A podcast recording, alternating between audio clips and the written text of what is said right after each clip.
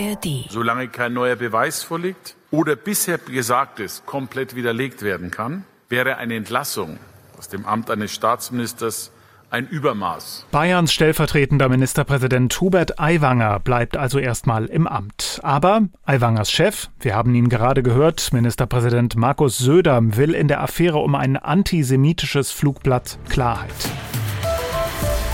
25 Fragen soll Hubert Aiwanger jetzt schriftlich beantworten. Eine Frist hat Ministerpräsident Söder nicht gesetzt.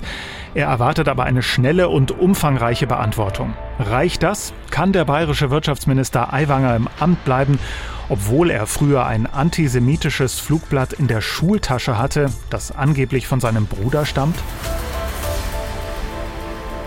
Hier ist unser Standpunkte Podcast, der tägliche Blick auf Meinungen von Journalistinnen und Journalisten.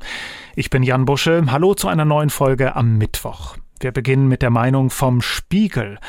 Auf der Online-Seite heißt es, es war klar, dass sich Markus Söder für einen Mittelweg entscheidet. Der da heißt klare Kante gegen Antisemitismus, aber eben nicht die Koalition platzen lassen, mit der auch Söders eigenes politisches Schicksal verbunden ist.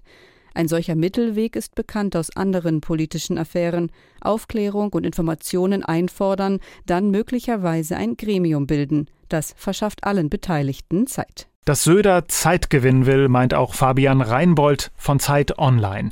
Er sagte im Zeit-Podcast aber auch, das Ganze ist sechs Wochen vor der Wahl in Bayern eine Hochrisikoangelegenheit für den Ministerpräsidenten weil er in den letzten Wochen, in den letzten Monaten seine politische Zukunft so eng gekettet hat an Hubert Aiwanger und an dessen Freie Wähler, dass er sie bei der Landtagswahl einfach braucht für eine Mehrheit. Und weil für ihn ein paar Dinge ziemlich ja, unkalkulierbar sind. Zum einen ist die Frage, was da noch rauskommen könnte. Und andererseits ist es auch die Frage, was es eigentlich bei den Wählerinnen und Wählern in Bayern in Gang setzen könnte, wenn er wirklich mit Aiwanger brechen sollte. Meint Fabian Reinbold von Zeit Online. Auch Achim Wendler vom Bayerischen Rundfunk blickt in den ARD-Tagesthemen auf die Wahl in Bayern in sechs Wochen. Er sagt, der Wahlkampf hat jetzt richtig begonnen. Ein Koalitionspartner, der dem anderen mit einem Fragenkatalog zu Leibe rückt. Sowas kannte man bisher nur von der Ampel. Bei FDP und Grünen ging es damals um den Entwurf zum Heizungsgesetz, um eine Sache also. Jetzt schickt der bayerische Ministerpräsident seinem Stellvertreter einen Fragenkatalog. Und es geht um Integrität, um persönliche Glaubwürdigkeit. Weniger Vertrauen geht eigentlich gar nicht.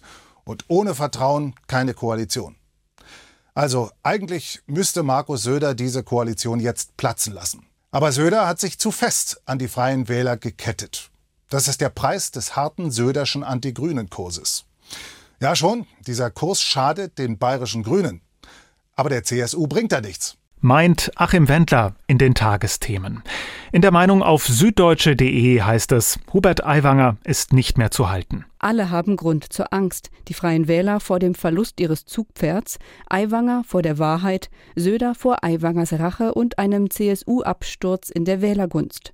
Doch Söder kann einen Mann nicht als Vizeregierungschef im Amt lassen, der Flugblätter im Ranzen hatte, welche die Judenvernichtung verhöhnen wenn er nicht selbst mit in diesen ekelhaften Strudel der Holocaust-Verharmlosung hineingezogen werden will. Die Hannoversche Allgemeine Zeitung kritisiert das Rumlavieren von Hubert Aiwanger und erwartet, dass der Vizeministerpräsident sich ernsthaft mit den Abgründen des antisemitischen Flugblatts auseinandersetzt. Er könnte zum Beweis tätige Reue zeigen, etwa indem er das Gespräch mit dem Zentralrat der Juden in Deutschland sucht oder in die bayerische KZ-Gedenkstätte Dachau fährt.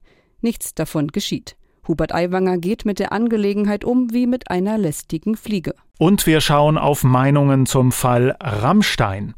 Die Staatsanwaltschaft Berlin hat gestern ihre Ermittlungen gegen Rammstein-Sänger Till Lindemann wegen des Verdachts von Sexualdelikten eingestellt.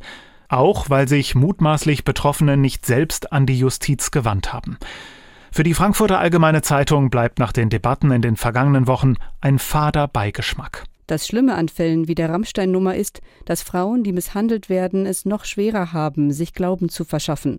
Fast noch schlimmer ist, dass Frauen Verächter sich als unschuldig verfolgte Opfer aufführen. Es bewahrheitet sich immer wieder, dass moralisierende Aktivisten mehr Schaden anrichten als nutzen.